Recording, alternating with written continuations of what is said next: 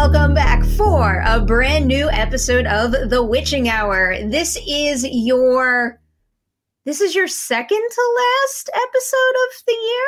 Is this the last episode because technically like our big concluding episode of 2020 is going to run on New Year's Day. So I guess this is the last episode of 2020. Yeah. Messing with my head. I wasn't this.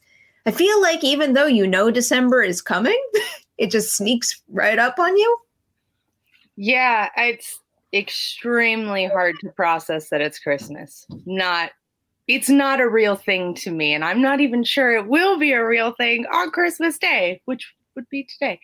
I don't know. Is it real? Or is is your mind just spinning out of control right now? I'm not going to tell you. Is anything real? Are we living in a simulation? I don't know, Perry. These are things we're trying to figure out.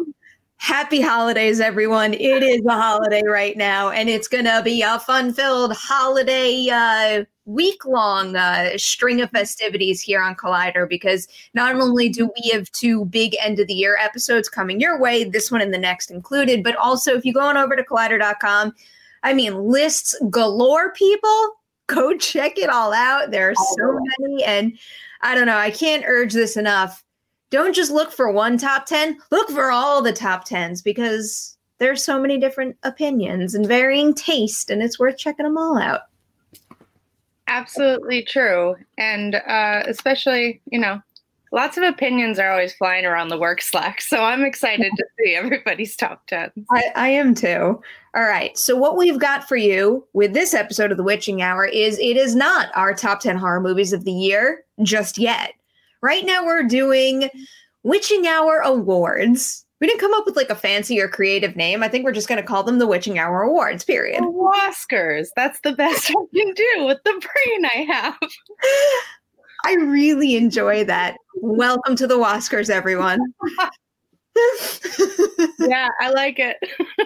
so we've come up with 10 different categories, and Haley and I are each going to give a winner in each category. So I think we're going to start with number one, okay. which is best performance. And this is best performance in a genre movie. Haley, do you want to reveal your answer first? this is hard. It but is. but I will. I will do that for you, Perry. Uh, I actually I ended up with Betty Gilpin in The Hunt of all things, just because I've never seen anyone give a performance like that and make the choices she does. Like Elisabeth Moss was right there with her. And then like my wild card that if there was like a supporting category, maybe would be the guy we fell in love with in the craft, Nicholas Galitzine. Oh yes, he came out of nowhere and totally stole the whole movie. But yeah, I went with Betty Gilpin because I've never seen anyone make those choices. Yeah, there's a lot of choices she makes in that movie that I absolutely loved, but my favorite is the one that I asked her about in the junket to know if it was scripted or if it was purely her choice and her choice alone. And it was that moment in the uh in the bunker fight where she gives like a non-verbal response to something. Yeah. It's just it it's a fascinating decision and it was a decision that that she made herself. So I'm very much behind that. that choice. Nice. I, Would you Where'd you land? Honestly, I'm stressing about this a little because I purposely listed three people in case you picked any of them. so, like on the spot right now, I need to give the win to one of these three. Well, that's actually what I did. So I just told you all of them and then picked one. I, we make the rules. Okay.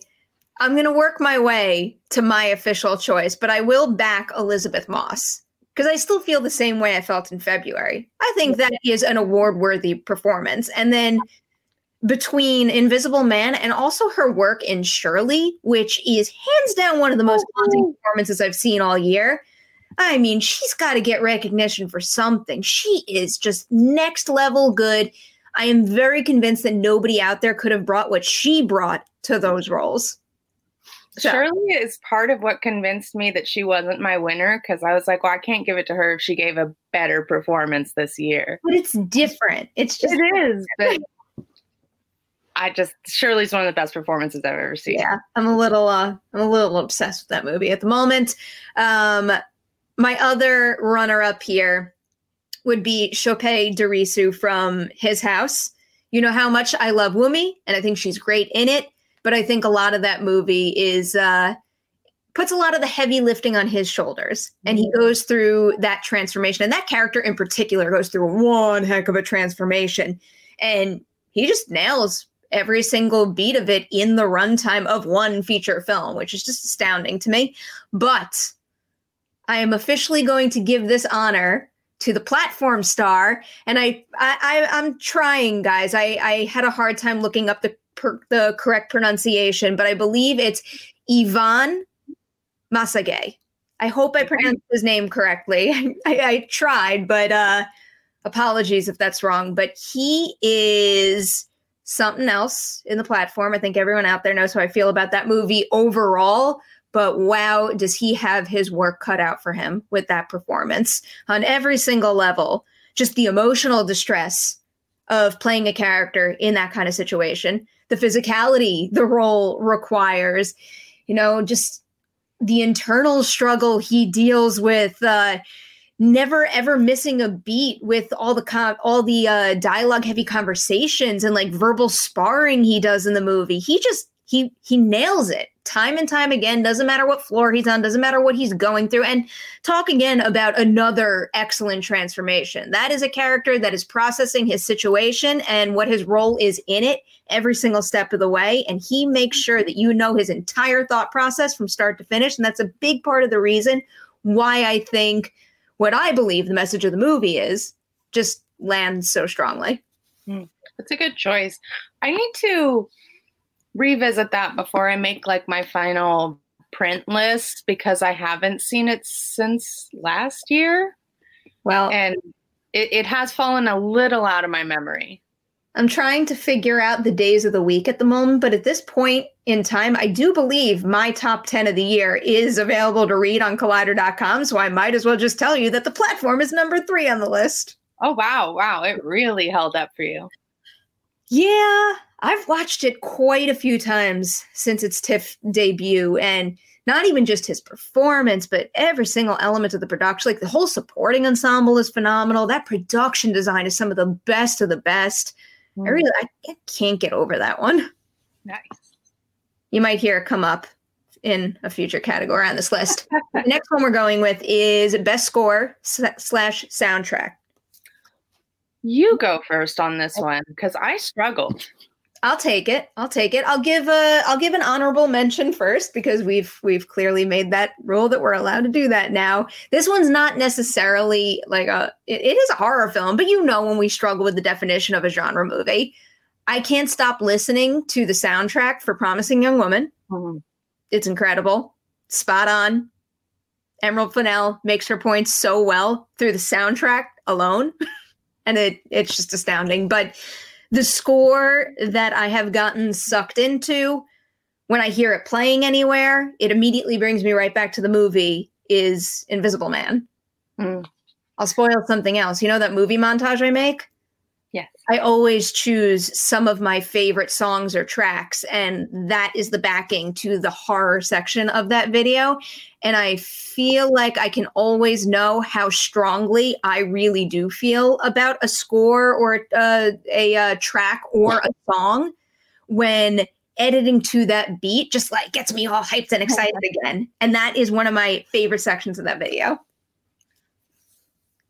If we're including, I, I actually meant to ask this before we started. Like, are we calling Promising Young Woman a horror movie? Because if that would be my pick for best performance, if we were, Ooh, Carey Mulligan. I I like the switch happening here. unbelievable.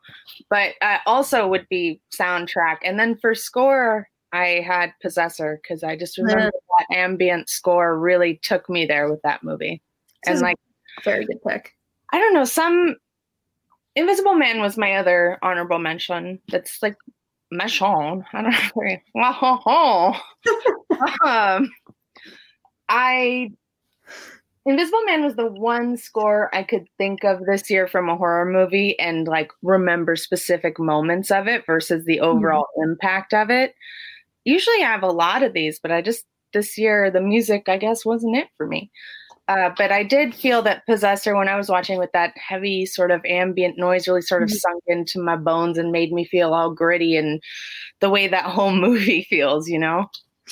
Admittedly, when when I'm watching movies, I feel like the uh, the part that sticks most usually isn't a score or soundtrack. Even when I think it's great, I, I just have a tendency to focus on other elements. And it isn't until I sit down at the end of the year and revisit. Mm-hmm. And when I hear something on the revisit, if it immediately transports me back to the movie, I feel like that that's a sign that that's something extra special.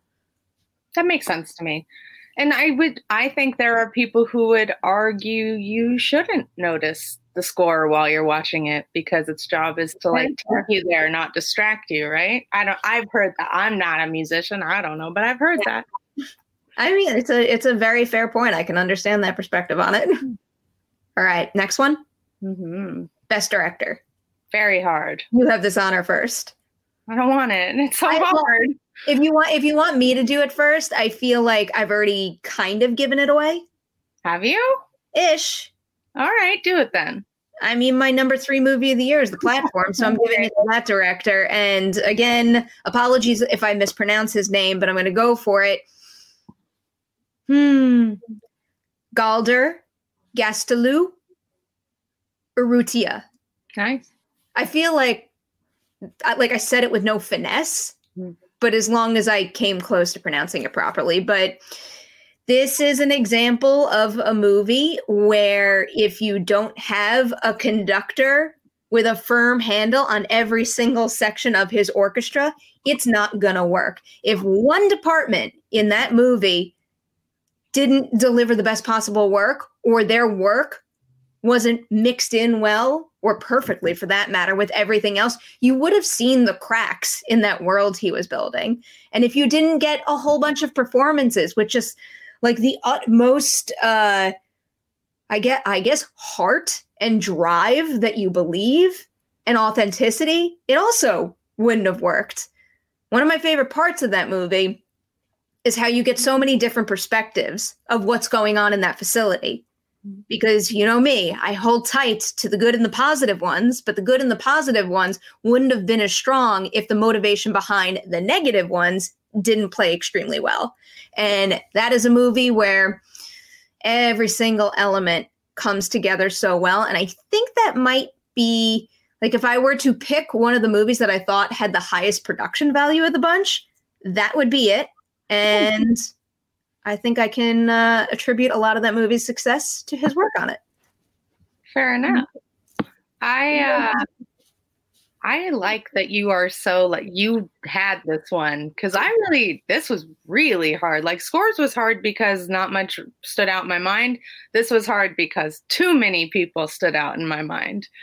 Um, so I'm would say like, and the nominees are like one of them would have been Brandon Cronenberg. Um, Natalie Erica James. Um, there are just so many that really stood out to me this year. And I'm forgetting his name right now, the director of Impetigore, who also did Satan's Slaves. I would open a window, but you know how my internet is. Not happening. What's his name for you? Uh, I thought he did incredible work on that. Uh, if we're including Promising Young Woman, Emerald Fennell has to be in the mix. But I decided Leigh Whannell. Be- oh, did you? Because of his use of the camera and uh, just in a way that furthers the direction we got in you know obviously upgrade introduced let's say this sort of new style he's working with like, he has a name for it right like the motion it's the motion control camera and i think he's just becoming well known for right. that style for his action sequences. The way that it was implemented to put the audience into her shoes and the invisible man's shoes and somehow make both of those perspectives work to make you more afraid than if you had only had you know either a lot of horrors withholding the knowledge or or giving it to you all at once in the big scare moment but the weaving of that together mm-hmm. the fact that he was able to work with um, Elisabeth Moss to get that level of performance out of her in in such a draining role. And yeah, like the Invisible Man was not an invisible man. They gave him a whole costume to make it easy to shoot. No, no, not Leigh. He didn't do that. He made an invisible character and made it work and made it scary, and that's incredible. Yeah, I'm a I'm a big fan of that one as well. Such a big fan that that movie is also in my top 10 of the mm-hmm. year. I love I love that, but I think one of the reasons why I had an easier time with the best director category was because at least our next category gave me gave me like another opportunity to to, you know, talk highly about another director's work. I think you're probably about to pick who I thought would have been the other contender for the last one. I, I feel like I might be because I noticed that even though you mentioned Natalie Erica James, you didn't mention his name. that was honestly just me having a bad memory. Okay. Uh, yes. So go ahead. Say it. All right. My my favorite first time feature director of 2020 is Remi Weekes, who not only delivered a stellar movie, but I think there's so many elements of his house that just show that he has freaking boundless potential for telling stories that are engaging and entertaining, but also have have purpose and deep value every single step of the way. That's another one where his cast is so phenomenal what he helps bring out of Wunmi and Sope is, I mean, like next level uh, act directing the actor. And on top of that, the world that he helps create around them is it's mighty, it's mighty complex. They, all right, first to back up a little, just the way that he weaves in the flawed system that refugees must deal with and how he uses that to essentially turn a haunted house trope on its head of you probably sat there and were and wondered why an occupant doesn't just leave the haunted house. That concept pairing what those two characters are going through and a haunted house scenario i mean that that completely obliterates that idea and it makes them feel trapped and it makes you feel trapped right along with them. And that is probably the closest a lot of us are going to come to really being able to empathize with an experience like that and hopefully hopefully empathize to a fact that it inspires you to act mm-hmm. and contribute and to root for change and to raise awareness. And the fact that he delivered that and I haven't been able to get that out of my head I don't know. It just it speaks to the lasting impact of his house. And as much as I love a good old fleeting thrill when I can't shake a movie because like it freaks me out while watching it, but then the truth that it illuminates freaks me out even more so. That's a major accomplishment. I feel confused by my choice because again, it's the it's the promising young woman situation. Oh, okay, okay. uh, so we're gonna call it we're gonna call it a three-way tie. That's going to piss you off. Not at all. Because I think I'm going to like all your choices. yeah, it's it's Remi Weekes. It was going to be a two-way tie, but since we have a, a, allowed my dearly beloved, cherished, cherished, promising young woman, which I would argue is a horror movie, but I just didn't know if we were going to be that like cool. I, I think it's fair. Yeah. Um, I have to include Emerald Fennell, who just what razor sharp personality and style and command of such a singular tone that could only come from her. I bet if you read that script, you probably would like not get it almost because it's such a specific tone that it has to be filtered through a personality. I feel like maybe not, maybe it all comes through, but I, I have I have doubts. I bet you had to like meet her and get the pitch to fully understand the vision you know? Um, that. obsessed with it just obsessed. And and i have spoken many many times about my respect for what natalie erica james did in relic and we have talked about how we saw it and liked it and then saw it with a new perspective and we're just completely bowled over and emotionally rocked by that film. Uh, another one where such a strong command of like your actors, your performances, your emotions. Uh, an ability to take a space and and kind of in that same way as his house just like corrupt it without making the film feel gross you know like the both of those films feel lovely mm-hmm. in a mm-hmm. sad way yeah. heartbreaking and scary at times but they're beautiful movies. Um i just i all three of them all of you beautiful I always looked at the ending of his house as having a tinge of hopefulness to it. But ever since you asked Remi Weekes if that was his intention and he kind of confirmed it, it got me even more into that idea. And it's not hopeful in the sense that it's 100% positive because obviously we obviously have, obviously we still have a shit system out there that's unfairly treating people like this. And I would probably apply the same thing to a movie like Relic. It's not a happy ending where you know the three of them get to live happily ever after but i don't know there's a there's a feeling of of kind of acceptance and making the most making the most out of what you have doesn't feel quite right either. But even when you look at how um Bol assesses the situation at the end of his house that idea of you know, he wasn't able to move forward until he recognized his past and kind of dealt with it. And I think it's that same kind of feeling with Relic that the three of them recognize the kind of threat that's out there in the world that could ultimately affect them given what happened to the grandmother. I don't know. There there's some sort of there's some sort of hope I get out of seeing characters recognize things like that and still feel like they're going to take another step forward, if that makes any sense. It's kind of like the Babadook ending. Like you have to take your monsters and make them your pets and learn to love them. Um, that was a nice and cheery way to put it, but yeah, you're kind of right. Yeah, I mean, it's now that I say it, I'm like, oh wow, what a really annoying, like silver lining way to look at everything in the world. If you were just always like, yeah, but you have to make your monsters your pets.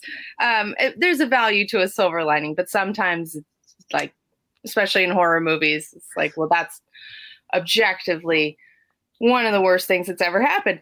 Um, but there is power in that. I do like those kinds of movies. And I think what I'm trying to get at in a very rambly way is they they don't just silver lining you. They don't just say, no. "Well, look at the bright side, kid." It's like it's both. It's this is awful, but you're mm-hmm. still going to have to live with it. Yeah.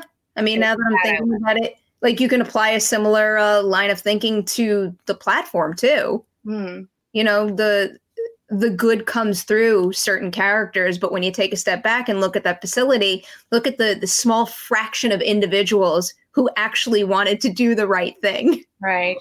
It's like there's there's always um there's always a realistic balance to to the good and the benefit of learning and acceptance maybe but then the reality of our situation is never understated and they make sure that you never forget that. yeah.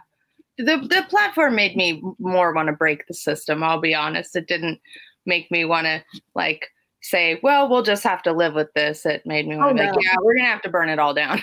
well, I mean, I would say none of them, none of them made me feel like, oh, well, we'll just have to live with this. More so, more so upped my admiration for the main characters and made me want to do what they were doing in order to better the system for everybody else.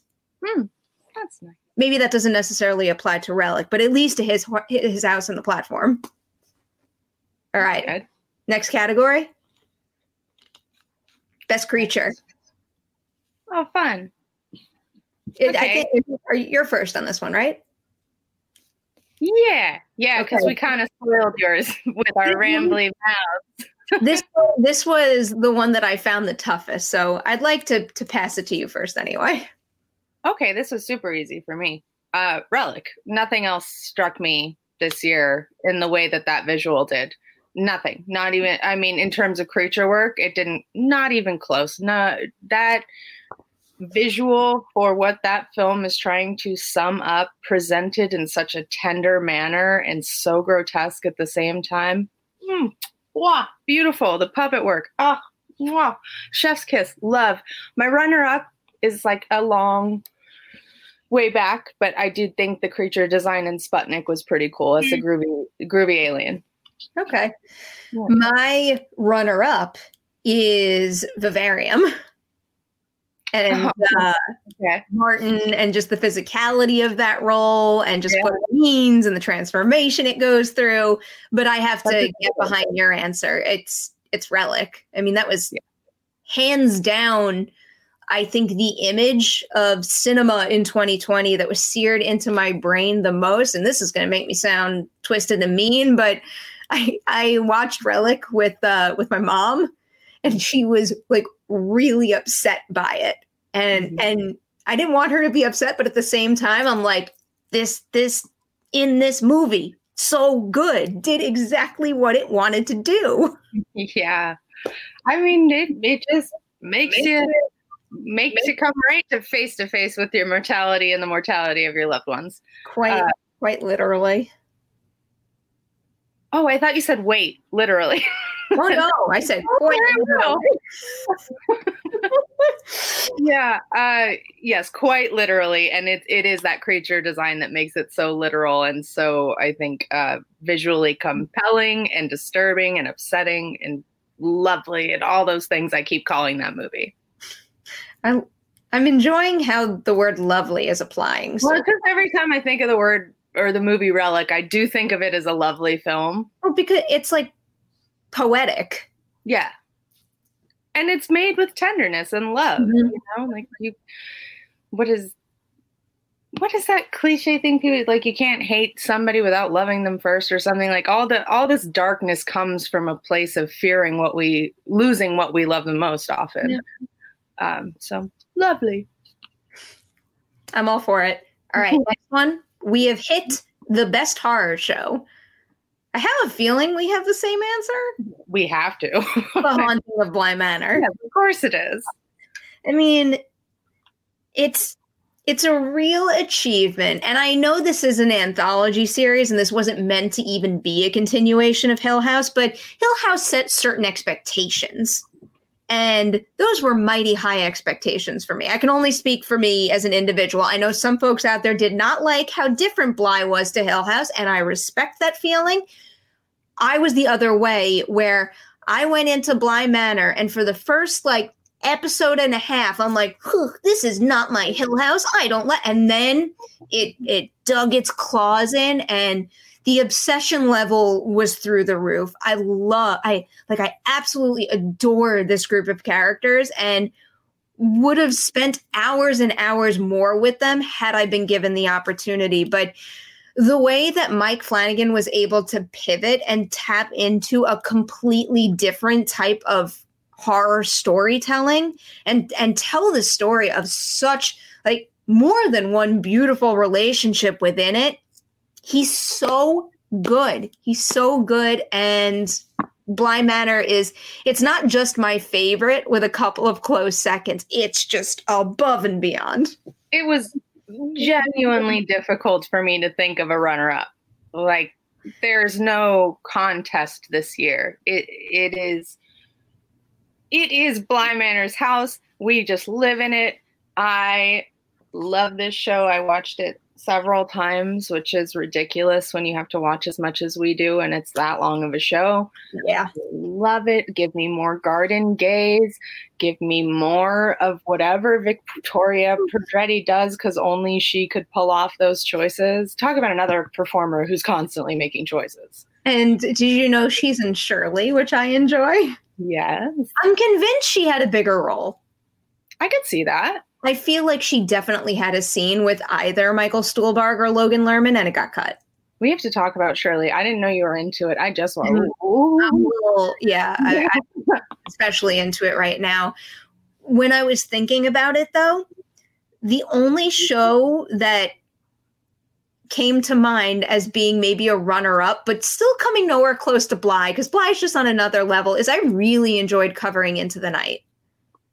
Oh, I did like that. that one. was just such that was such a like a riveting treat to watch and then break down with you I, I, I love what they're doing over there and cannot wait for the second season I I loved that show, and I that's a breeze of a show, but it's a whole different like ballpark. You know, it was like Bly Manor took me to like the emotional highs and lows yeah. of the galaxy, and that was just like a shot in the ass. Yeah, I, I think that's a good call. It's a pretty good way to describe both of them. Uh, my uh, my like, if I really really thought about, it, I guess I thought Ju-On Origins was pretty good, or Ju-On the Origin, mm-hmm. gnarly, but pretty good. I watched a little of it and it didn't quite hook me. And then it had kind of come and gone. So I'm like, I'll go watch something else. I'm just glad you didn't get to the episode that disturbed yeah. me. I really would have bothered you. yeah, I'm glad I didn't watch it then. I mean, this isn't really genre, but like I kind of put Dead to Me in the category a mm-hmm. little. I mean, if it was more heavy into the horror, I probably would have bumped it up on the list quite a bit. But I thought they, I thought that was another show where I was worried that they set the bar so high in season one, and I was also worried that that story wasn't expandable.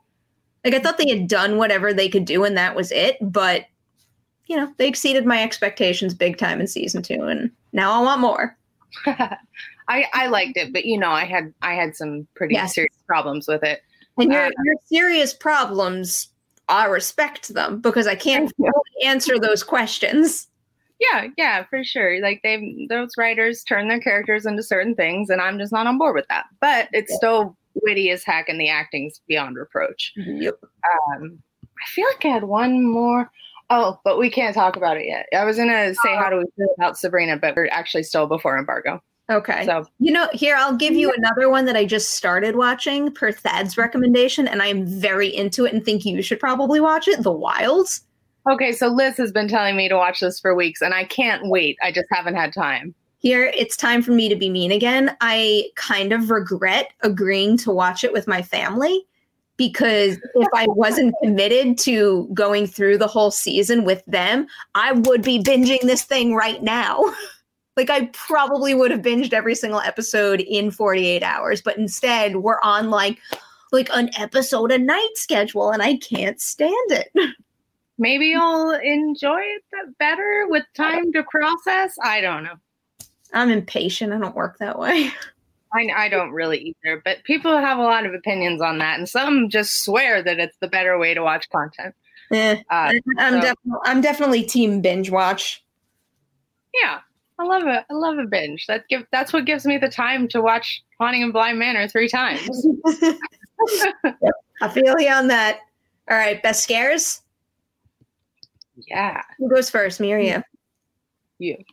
All right.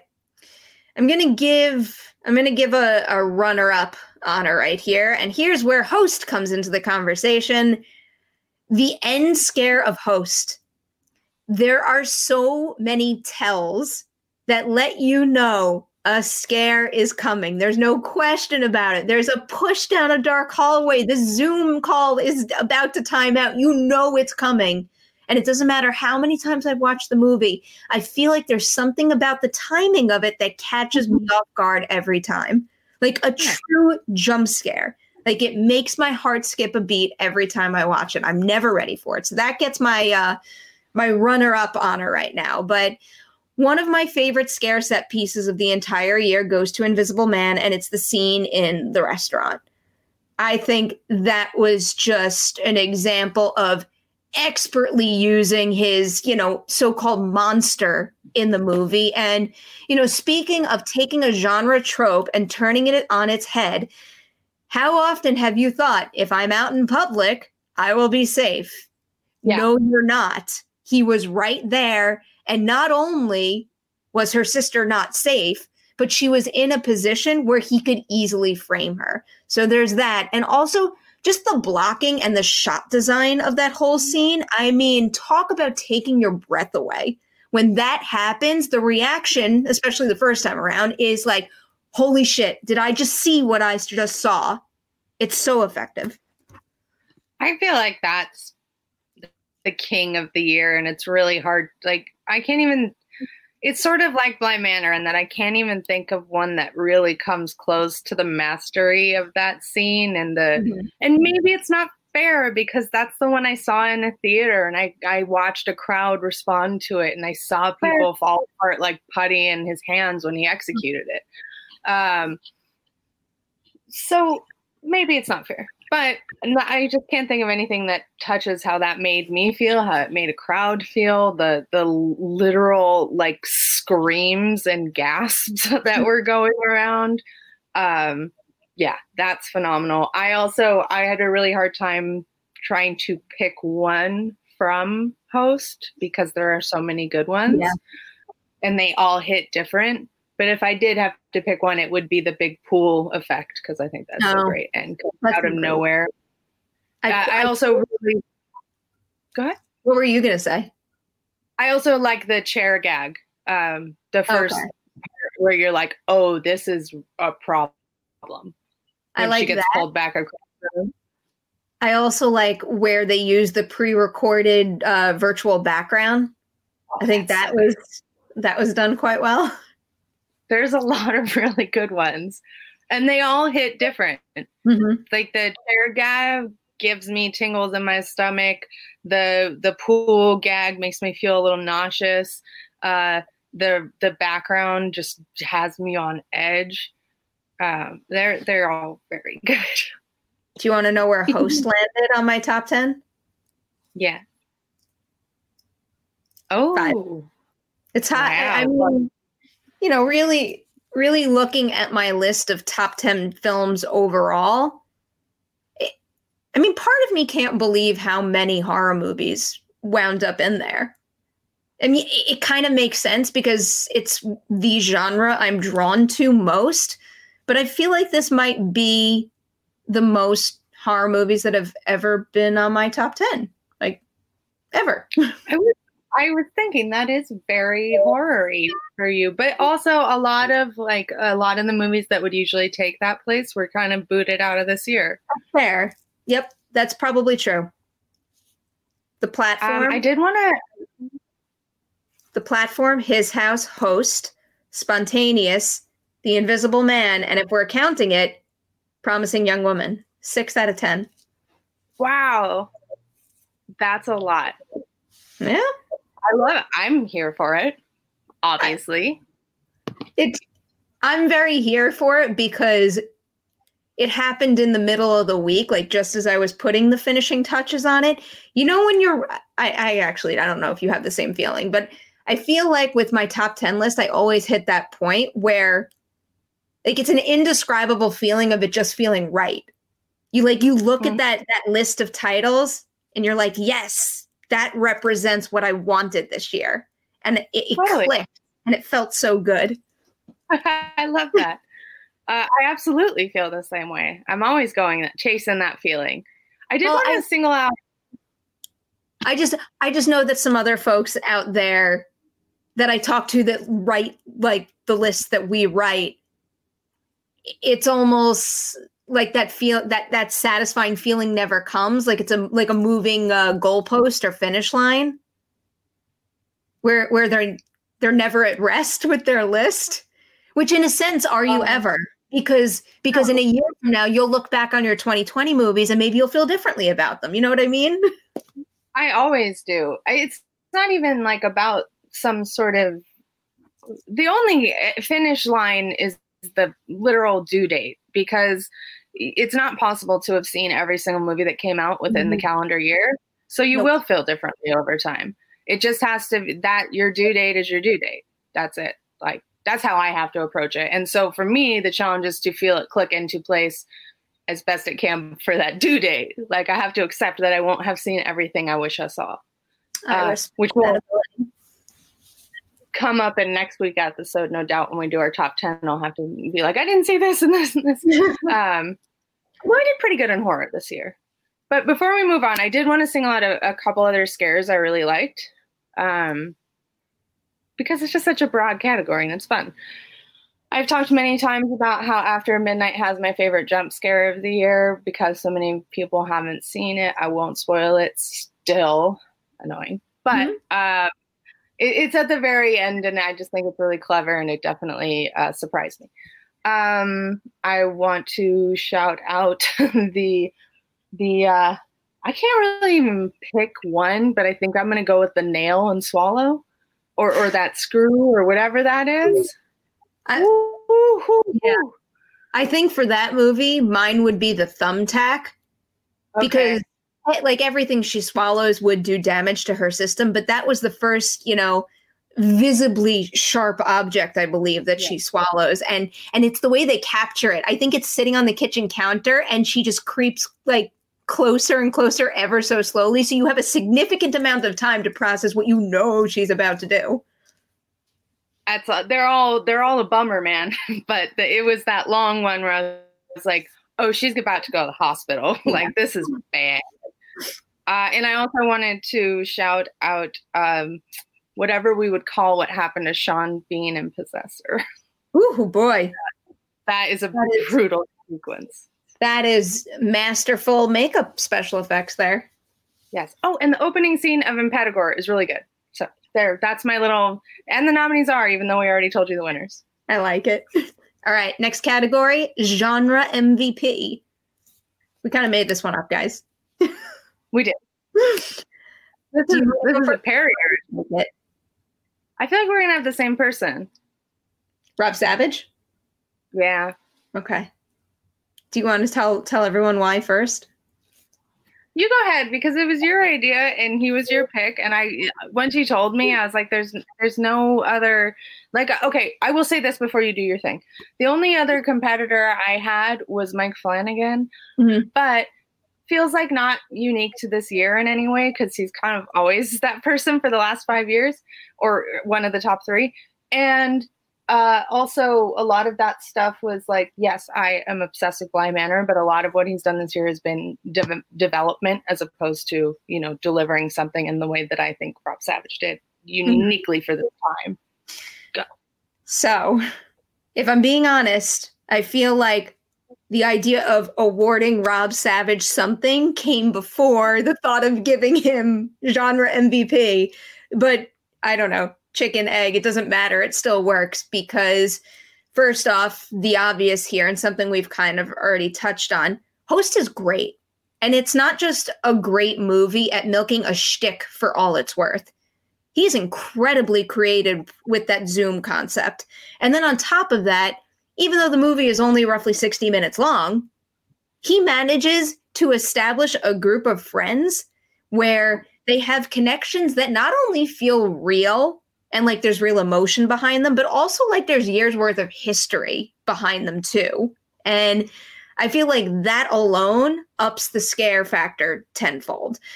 But also, he needs this honor because look at what we went through this year and how scary it is, how scary it's been, how scary it is, and how much uncertainty we have in regards to the future of film and the industry and distribution and all of that. And here is someone who just steps in, gets a bunch of his best collaborators together, and literally made the most of the situation and what he had. And he does it with such artistry. And I feel like the idea of a shaky cam slash found footage movie usually doesn't get that kind of descriptor, but there is a finesse to the way that he uses the Zoom construct that doesn't just make Host like a fun horror movie to like throw on because we're in a pandemic and because it takes place when we're all dealing with coronavirus and then just shut it off and walk away that true i gave it the number five spot on my best of the year list because i truly believe that the work in it deserved that honor. So rob savage a genre mvp of the year.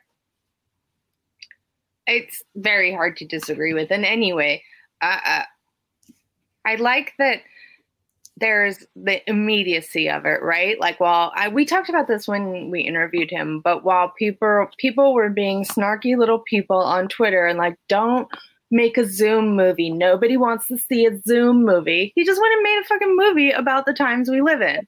That's boss shit. That I like to get behind rather than just being a naysayer online for no good reason at all.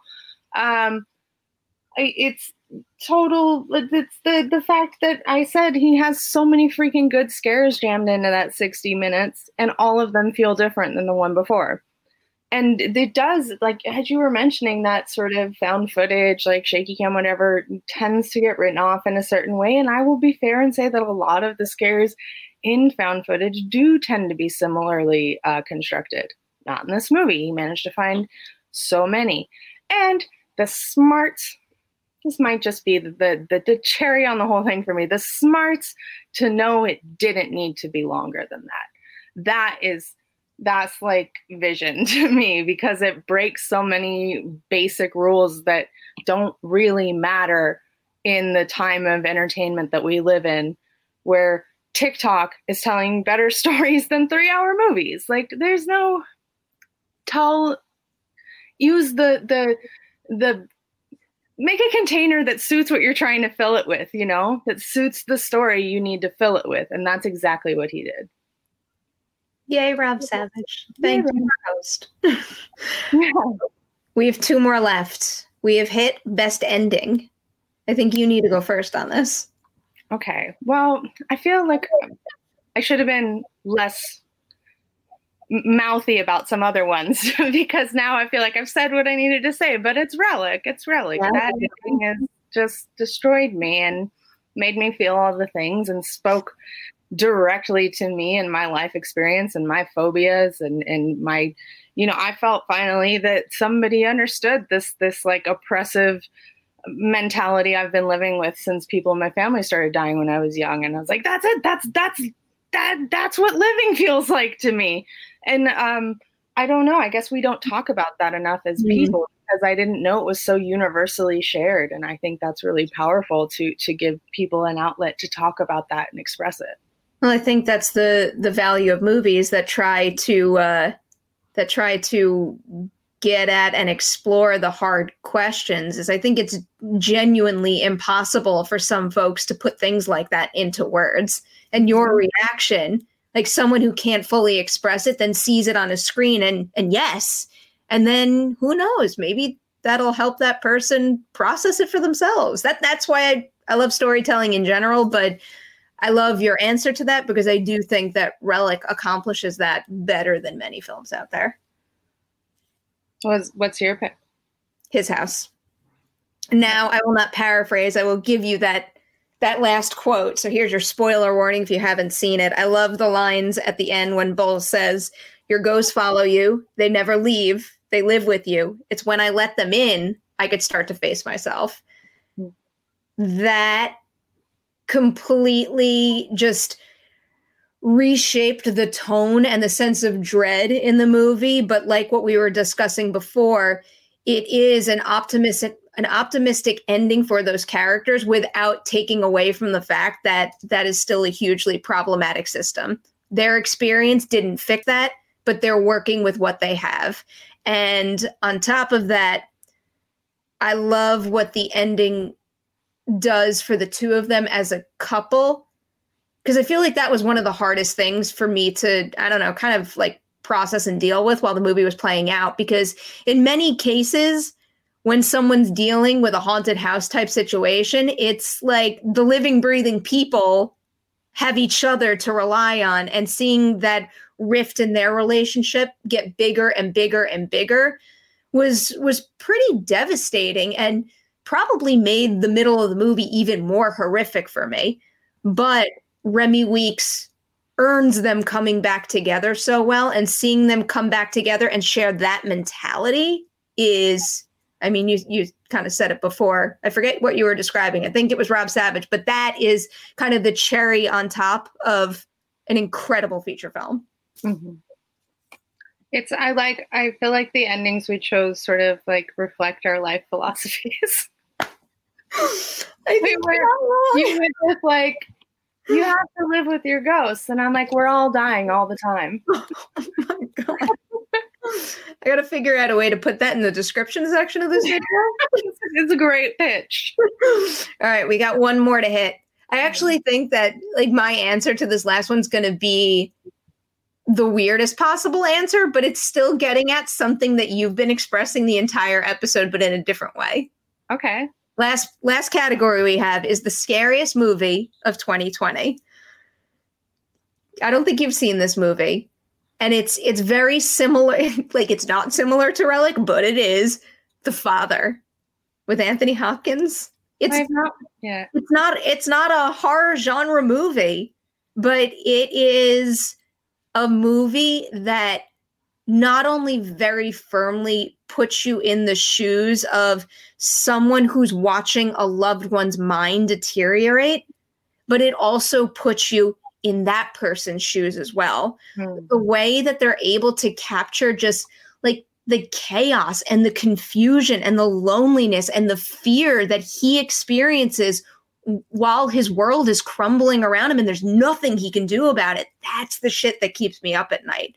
That was well, again, it's a beautifully told, a beautifully told story, beautifully shot film. It is yet another play adaptation in 2020 that I think works incredibly well. But man, that movie kept me up at night. That makes sense. Uh, no, I gotta. That's on my to watch. Probably not before I make my top 10 finalized list, but before I submit any of my like awards votings because I hear he's getting a lot of performance. Uh, he's yeah.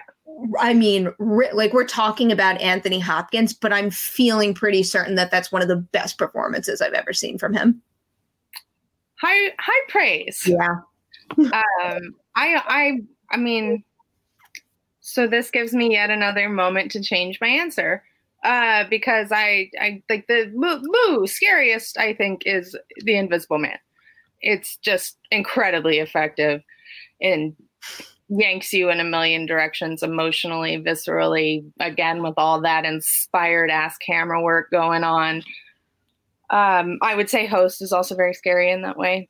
But my answer is honestly, now that we're including Promising Young Woman, it's Promising Young Woman. That that movie scares the shit out of me. And I can't say why because it's not out and you guys all need to watch it. But it's just if you see it, you'll probably understand why I said that and Emerald now, you genius. I love it so much, and it is. It's a terrifying film. Yeah. All right, but also funny. So have fun with it. It is that there. There's there's a like a catchy, infectious energy to it. Yeah, and it's just filled with with color, and it's vibrant, and I I love that movie for many different reasons. But I will uh, echo what you said terrifies me as well. That is it. That's Wait, your. I, I have a surprise question for you. Oh no, no, no! It's like just whatever. Um, I feel like every year there's like a horror movie that like becomes like the aesthetic darling on Instagram, and I was wondering if you have any guesses what it might be. Like it was Midsommar and Hereditary, oh. also The Witch. Uh, but we didn't really have A24 to bring that this year. Uh. Specifically Instagram? Or just the internet like really gets I mean I'm I'm wearing a Midsommar shirt right now. Like it's, it's an aesthetic darling. I almost put on a promising young woman shirt, but I had to rewear this shirt for recording reasons. Ah. um I mean, I feel like my answer would be different because it it's so reliant on what I've watched the most. Mm. And also, I feel like my brain is in promising young woman mode right now, just because it's coming out in theaters. It is out in theaters, and you know, like I just got a mailer with her nail polish in it. Oh, I'm so jealous. like, there's something about the look of that movie that's that's on the tip of my mind right now. That would that would be one of my top picks. I also, I think possessor will probably mm-hmm. become like a favorite thing to share because it's so pretty and then really ugly. Um, but I also think that the the movie that made me think about this question was because I wanted to find a place for it and I couldn't um, in any of my selections. Uh, sort of like how you you made up MVP for uh, for Rob. Uh, I was thinking about I really am one of the few people who genuinely adored Gretel and Hansel. And I think that people are going to come to that late. And I think that people will pretend, or maybe not pretend, but they will like the imagery of it a lot on social media, maybe more than they actually watch the film. Well, you know, maybe Blackcoat's daughter is a, is a sign that that will happen. True. It yeah, kinda, I, I think that movie. I'm always like the Oz Perkin person, so I like all of his films, and nobody else does. Yeah, I'm not the biggest. I, I mean, I do think the general consensus on Blackcoat's daughter is pretty positive, but I'm just not that into it. And I told you, I, I tried earlier this year to rewatch it to kind of like force myself to get on board, and it's just like it's just not for me. not for you. That that's fair enough. And a lot of people feel that way about everything he does. I'm I'm always like, yeah, this is my energy. that being said, you guys don't necessarily have to agree with every choice we made. So take these categories, hit the comment section below, and share some of your picks for each of them because you know we all we all have different tastes and that's what's exciting about discussing movies so we really would want to hear your thoughts as well but that is it that's your Oscars for 2020 Oscars. Yes. i'm never letting that go Never letting it go. My most inspired idea of all time. Haleigh, where can everybody find your work on the internets? You can find me on Twitter at Haleigh Foutch. You can find me on Instagram at Haystack McGroovy. And I believe my top 10, should you be curious about such things, posts on Collider next Thursday next Wednesday. No promises. Um, it's one of those days, but again, I can't open up tabs on my laptop while we're filming, or my internet will crash. It's fun. Um, it's next Tuesday. Haha. The only reason I have more clarity on that topic right now is because I know mine's already up and running. So you can oh. go over to collider.com and find my top 10 right there. And that montage I've been teasing, I'm going to post on my YouTube channel on Monday. And then I believe it's going to go up on Collider on Thursday, which is kind of cool and much appreciated. But that's it. That's where we leave you. I hope you enjoy the holiday weekend. You have officially survived the witching hour.